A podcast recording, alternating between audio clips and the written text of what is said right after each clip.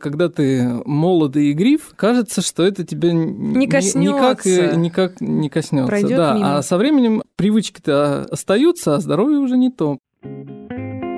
Привет! Это подкаст «Медуза. История болезни» и мы его ведущие, научный журналист Александр Ершов и журналистка и автор телеграм-канала про уход за кожей Кристина Фарберова. Этот подкаст мы придумали вместе с фармацевтической компанией Novartis. Каждую неделю здесь мы обсуждаем историю одного заболевания и рассказываем, как большие и маленькие открытия двигают медицину вперед и позволяют нам жить дольше.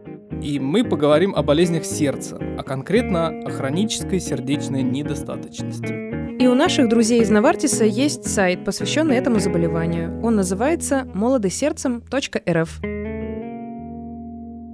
Ты знаешь, Саш, есть такой стереотип, что сердечные болезни — это про старость. Как говорят, сердце прихватило, Сердечко-то пошаливает. сердечко пошаливает, закололо где-то в районе сердца. И это все вроде как про какие-то очень поздние жизненные периоды, не знаю, вот а моя бабушка, а мой дедушка и так далее. Почему мы говорим про старость? И вообще правильно ли говорить и относить хроническую сердечную недостаточность к старости? В принципе, статистически действительно болезнь, связанная со старостью, но не всегда. Есть некоторое количество исключений, и они прежде всего касаются болезней сердца. Это могут быть пороки развития, либо это может быть какие-то осложнения при инфекциях, когда сердечная мышца, например, страдает от ишемии, от закупорки сосудов и так далее. В общем, если посмотреть на документ нашего Минздрава про клинические рекомендации по этому состоянию, оно выглядит примерно как такое огромное-огромное дерево с разными ветвями. Все ветви — это как бы причины, которые сводятся к одному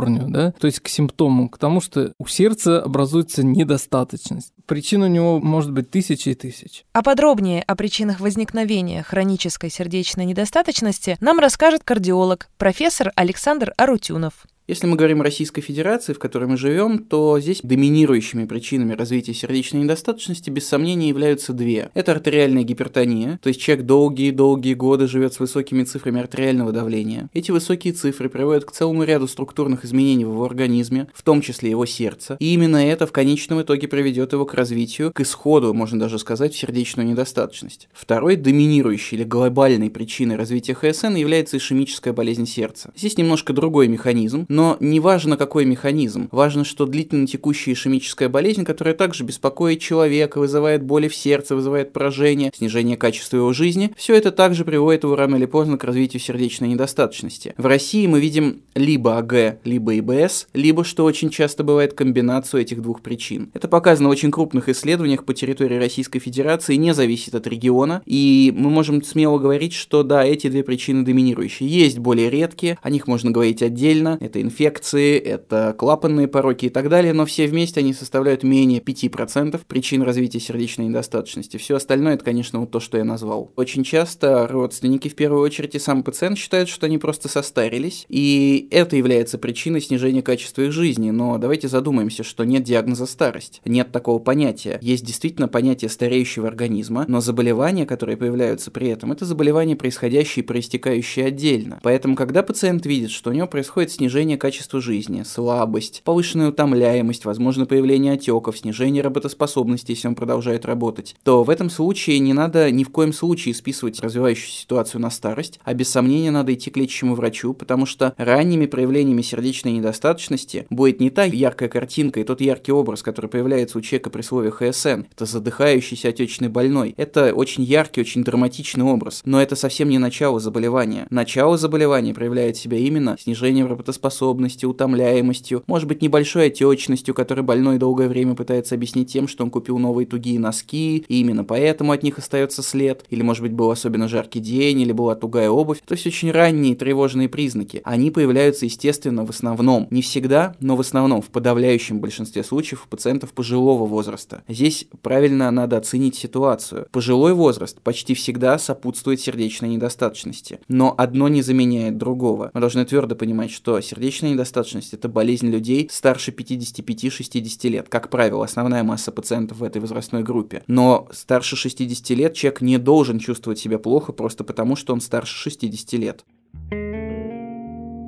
Правильно ли я понимаю, что когда мы говорим слово недостаточность, мы имеем в виду некое состояние, которое возникает, когда сердце не качает кровь так, как должно качать в норме? Абсолютно так и есть. Это вот именно даже правильное слово, я бы тут подчеркнул, состояние. Потому Мгм. что это не столько болезнь, вот как грипп, конкретная природа, конкретное развитие, Мгм. конкретные последствия, а это именно состояние. Из этого состояния, то есть из того, что сердце не справляется с тем, чтобы перекачивать нужный объем крови, следуют фактически все симптомы ХСН. Да, это, например, одышка. Вы можете подниматься по лестнице, и будет тяжело преодолеть даже маленький пролет. Это слабость. Слабость очень понятная штука, она быстро приходит, быстро утомляешься. На самом деле слабость и утомляемость — это вроде бы разные состояния, и оба эти состояния — это принадлежащие ХСН признаки. Мы так сегодня свободно и ловко и без стеснения ввели аббревиатуру ХСН. Мы имеем в виду хроническую сердечную недостаточность, мы просто зачем-то буквы экономим. И еще из признаков у нас остались сердцебиение, повышенное, собственно. И один из главных визуальных признаков — это отечность. В основном это ноги, ступни, они отекают, это сложно не заметить. И необычное состояние, красивое греческое слово «ортопное». Это когда сложно лежать из-за проблем с кровообращением и дыханием, собственно, и приходится занимать вынужденное положение сидя.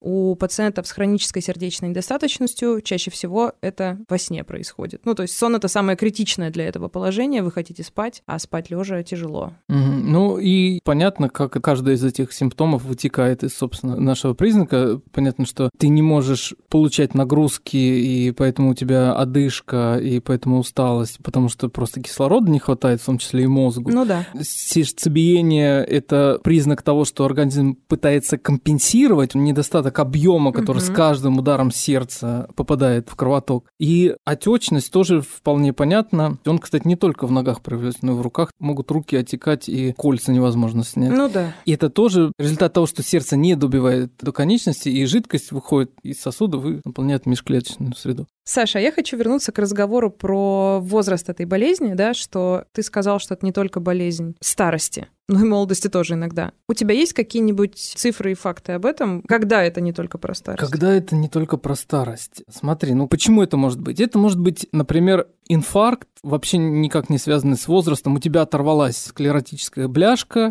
и закупорила сосуд, и, пожалуйста, вот ХСН. И с возрастом это никак не будет связано. Да, или это может быть порог развития сердца. Это, конечно, врожденное прежде всего.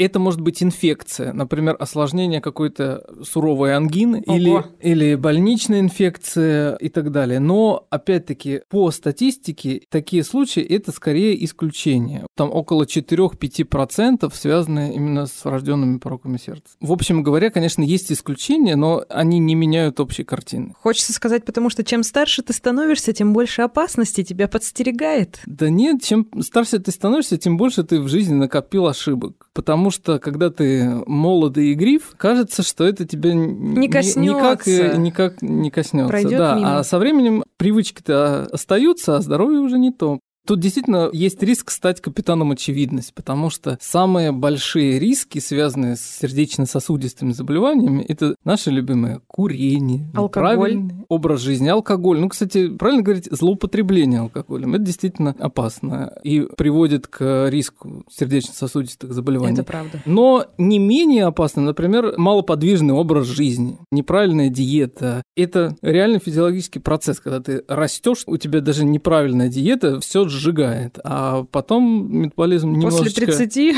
немножечко притормаживает, привычки-то остаются, и имеем то, что имеем. Я, например, в какой-то момент принял решение вообще не пользоваться лифтами. Очень Практически ценное решение, никогда. кстати. Это, Я пытаюсь к нему привыкнуть. это простое, честно. значит, такая штука, освободить свой мозг от решения каждый раз вот на эту конкретную тему. Ты просто один раз это решение принял, и все. В общем, главная рекомендация всегда это больше двигаться. И, кстати, отказаться от лифта, то, что ты сейчас нам рассказал, одно из таких базовых правил. Еще чаще всего советуют стараться выходить на остановку раньше, там, от вашего дома или работы, и это расстояние проходить пешком. Ну, потому что иногда очень сложно встроить привычку больше двигаться в свой устоявшийся жизненный уклад. Чтобы это вписать относительно незаметно, и чтобы мозг не заметил, что мы пытаемся немножко читить, вот предлагают такие штуки. Но это все имеет отношение к теории подталкивания, наджинг, которую мы вспоминали с тобой Мгм. еще, когда В говорили подкасте про, про рак подкасте легких. про рак рак легких, да, потому что ну, действительно человеку проще себе немножко обмануть, создать условия для того, чтобы что-то происходило, чем на чистой силе воли пытаться что-то вытянуть. Обычно это не получается.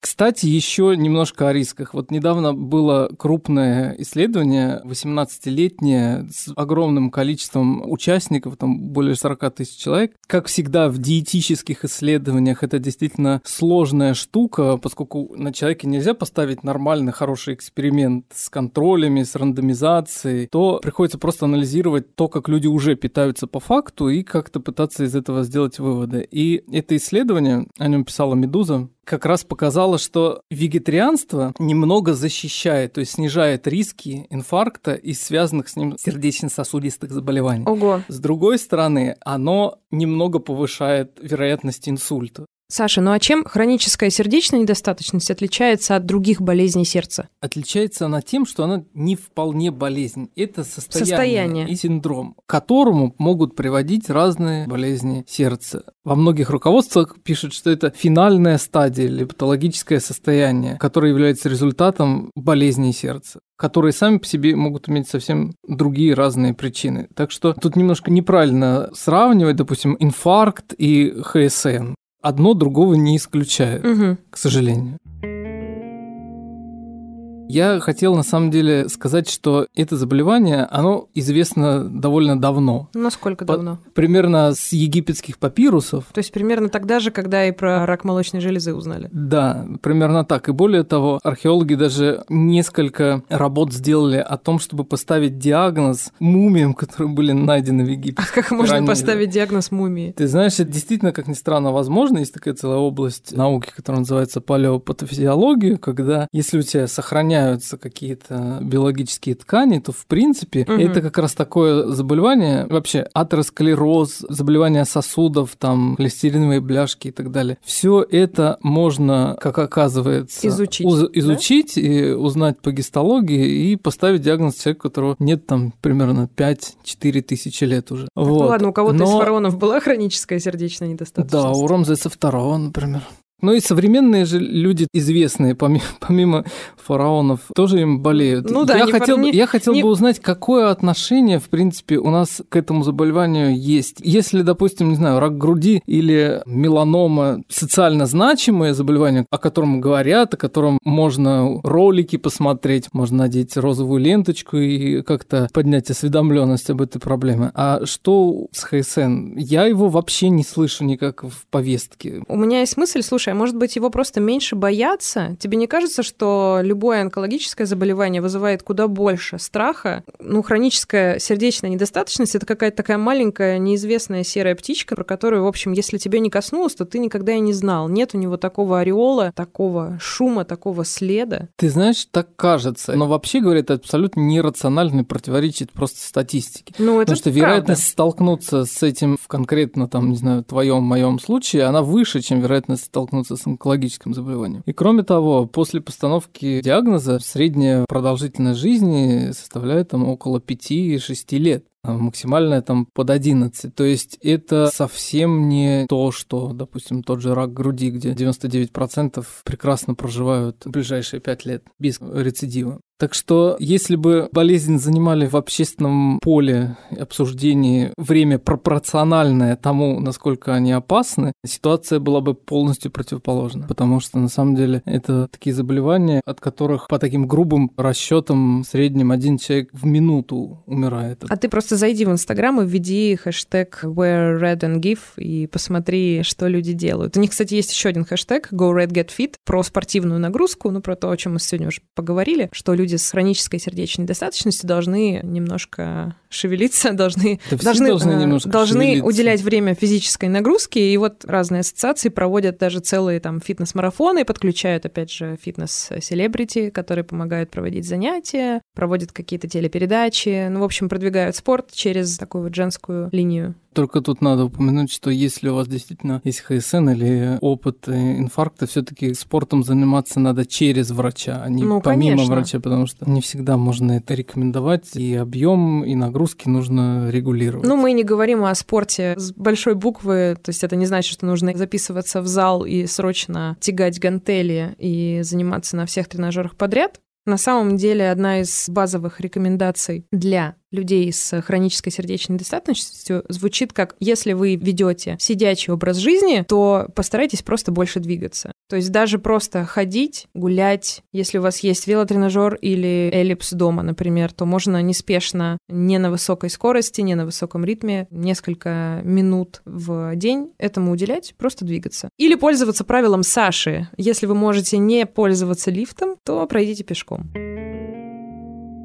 Саш, так как болезнь, о которой мы сегодня с тобой говорим, болезнь или состояние старшего возраста, да, все это звучит так, как будто бы это меня касается. То есть мне сейчас 30 лет, через там 20-30 лет я окажусь ровно вот в каком-то том возрастном грейде, когда это мне угрожает, по сути. И что мне надо делать? Мне нужно себя как-то защищать? Мне нужно к чему-то подготовиться? Ты знаешь, тут ситуация примерно гибридная, компромиссная. То есть не надо особо беспокоиться, но самое главное – сформировать у себя те привычки, которые потом могут тебе помочь. Понятное дело, что поскольку это заболевание связано с возрастом прежде всего, оно не грозит тебе в ближайшие 5 или 10 лет. Ну да. Если там не случится что-то экстраординарное, что вроде я не инфекции. буду как Бенджамин Баттон э, расти наоборот? Нет, что если у тебя не случится какой-нибудь инфекции с осложнением. Ну да. Вот. А привычки эти, они довольно понятные. Во-первых, курение. Ну, я знаю, Здесь что я ты... уже преуспела. Ты преуспела, это очень классно, да, потому что, ну, если вы на самом деле курите и слушаете наш подкаст и думаете о том, какие бы такие... Думаете о том, что а, ведущие вас уже немного поддостали? ли красное мясо или все-таки белое мясо лучше, а вот э, рыба или нет, или грибы, лучше просто бросить курить, а потом уже подумать о таких тонких материях.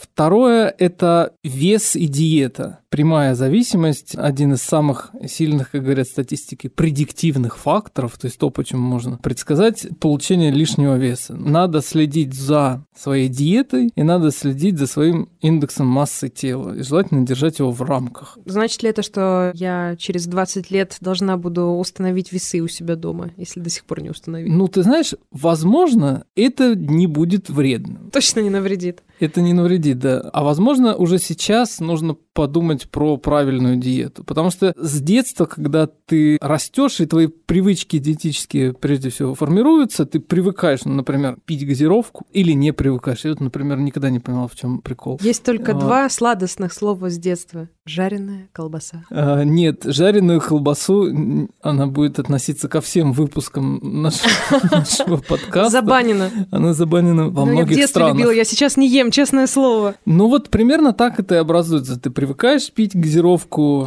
или привыкаешь есть сало, например. Я вот сало люблю, но, э, но а не меня ем. за колбасу, Именно значит, поэтому. порицает. Потому что я знаю, что это сейчас для меня не представляет никакой проблемы, но это привычка, от которой потом будет сложно избавиться, и мне заранее просто проще об этом Не не, думать. этого, да. да. Я вообще стараюсь лишними усилиями мозг свой не переполнять. Слушай, ну тут две копейки Слабенький. хотелось бы добавить про диету. Я знаю, что базовое правило это добавить в свой рацион овощи и фрукты, если их там до сих пор нет. И по возможности, собственно, каждый день добавлять к блюду побольше того и другого. Ну или хотя бы одного из них. Например, если вы обедаете, то положите побольше овощей на тарелку. Одновременно это и присутствует во всех рекомендациях ВОЗа, например, одновременно ВОЗ говорит, что многие этого просто себе не могут позволить, потому что, знаешь, у нас, особенно в России, где зима примерно полгода, овощи и фрукты, это, конечно, хорошо, но только обычно с ними проблемы. Ты Вот. знаешь, а, кстати, я встречала такую рекомендацию, что да, добавьте овощей и фруктов в свой рацион, причем эти овощи и фрукты могут быть в любой форме, то есть замороженные, там какие-то чуть ли не сушеные. По крайней мере, раньше, например, мои родители на зиму замораживали овощи, чтобы зимой можно было что-то поесть.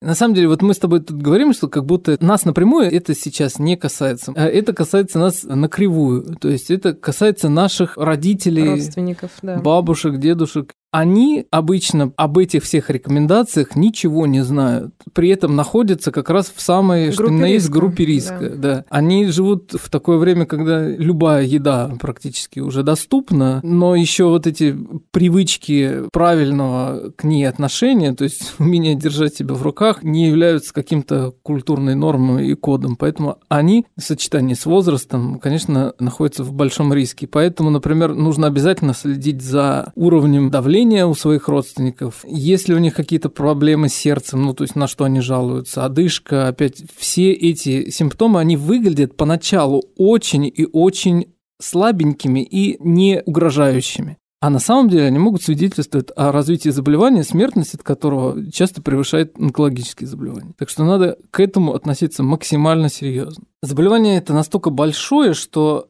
многие известные люди были его носителями, пострадали от него. Например, мы из-за хронической сердечной недостаточности потеряли Ахматову, потеряли его, так сказать, духовного наследника Бродского, который всю жизнь, начиная с довольно раннего возраста, еще со ссылки в Норинск, он от этого страдал. Когда он еще жил в Америке, в Энарборе, ему рекомендовали как раз все то, что мы с Кристиной обсуждали. Он завел велосипед, в его биографии так пишет Лосев. В Энарборе Бродский завел велосипед, Позднее недолго ходил в бассейн, но все это относительно малое время и скоро было заброшено. Что касается вредных привычек, то пил Бродский, по крайней мере по меркам соотечественников, умеренно, но злоупотреблял крепким кофе и, что было особенно пагубно, много курил. На мой вопрос, можно ли назвать одну главную причину смерти Бродского, лечивший его известный нью-йоркский кардиолог, не задумываясь, ответил «курение». Да, а вот американский телеведущий Ларри Кинг например, в отличие от Бродского, бросил курить сразу после инфаркта и последующей операции в 1987 году. И более того, спустя несколько лет кардиологический фонд Ларри Кинга вместе с американским шоу So You Think You Can Dance провели кампанию, которая популяризовала танцы как форму физической нагрузки, необходимой для здоровья сердца.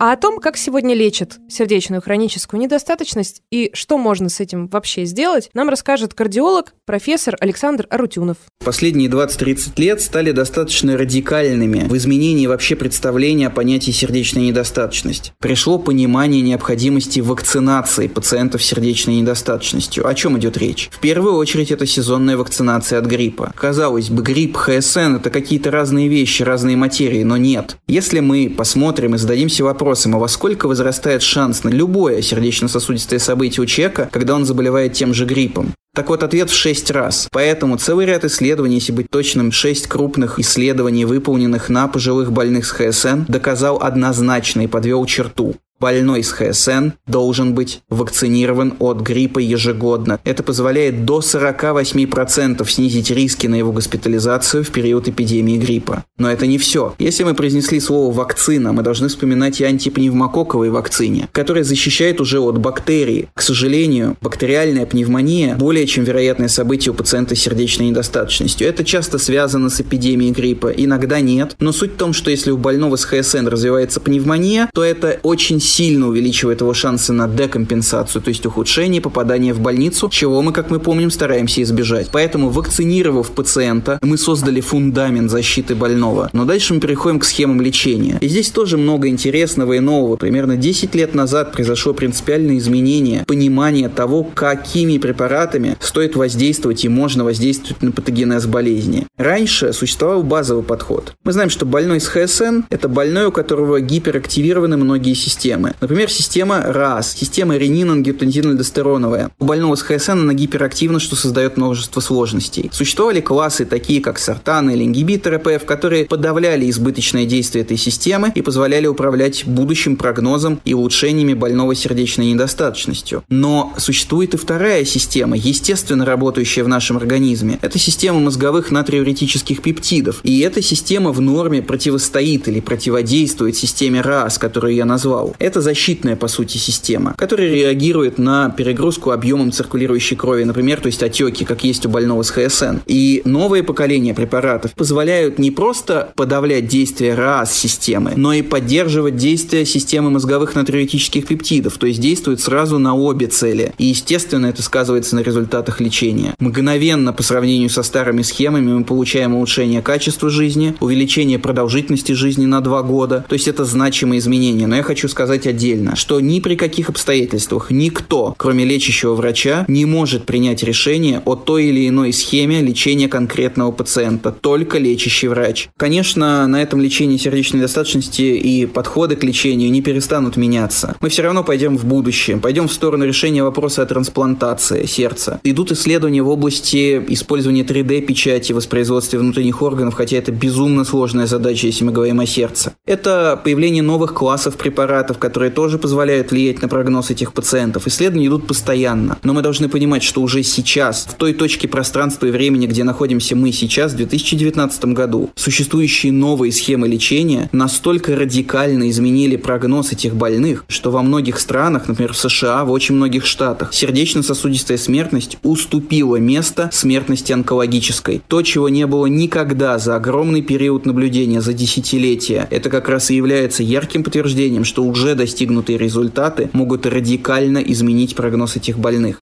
Можно ли сердце на 3D-принтере напечатать? Можно, работать не будет. Почему?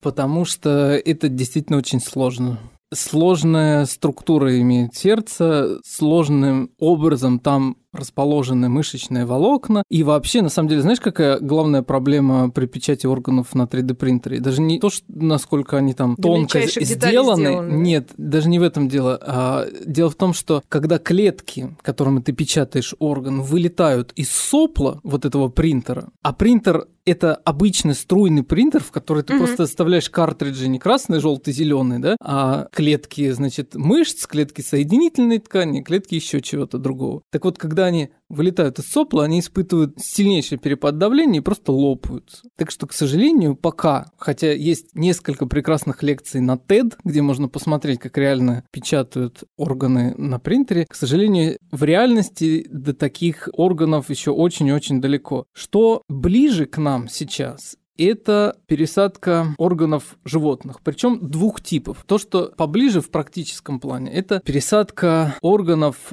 например, от свиней. Подожди, а как же ну, это же чужеродные ткани, они совсем по-другому устроены. Это чужеродные ткани, они по-другому устроены.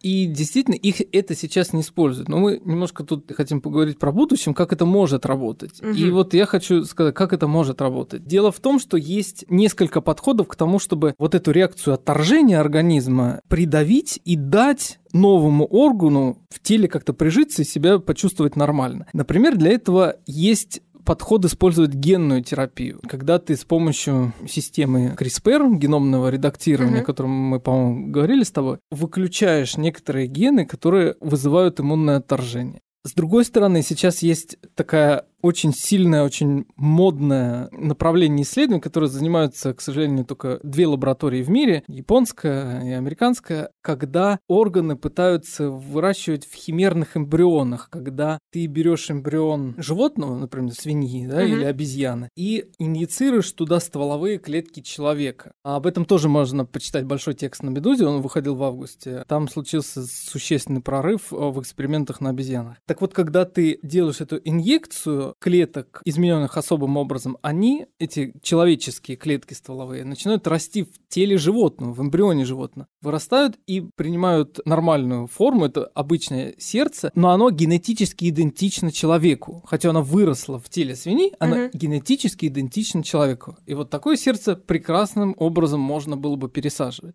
Тут есть свои сложности, в том числе этические, там, какая должна быть пропорция человеческих клеток и животных, чтобы можно было говорить, что это все еще свинья, а не свина-человек или там человека-свин. Но эти исследования ведутся, я надеюсь, в течение там нескольких лет будут существенные подвижки в этом деле. Есть и другая технология, которая полностью перпендикулярна такого рода исследованиям, это выращивание органов на основе матрицы из других животных. Например, как это делается? Очень коротко. Ты берешь сердце свиньи, подключаешь его к системе трубок к насосам и вымываешь с помощью обычного физраствора со стиральным порошком, вымываешь из него клетки, свиньи. которые составляют... Да, клетки свиньи. В конце у тебя получается такой немножко... Чистый образец такой, незамутненный. Я бы сказал, это как бы призрак, это такая белая вещь, которая очень напоминает сердце, но при этом Только не содержит цвета, клеток да? сердца вообще. Угу. Что потом ты это делаешь? Ты берешь и заполняешь эту клеточную, она называется децеллюлизированная матрица, то есть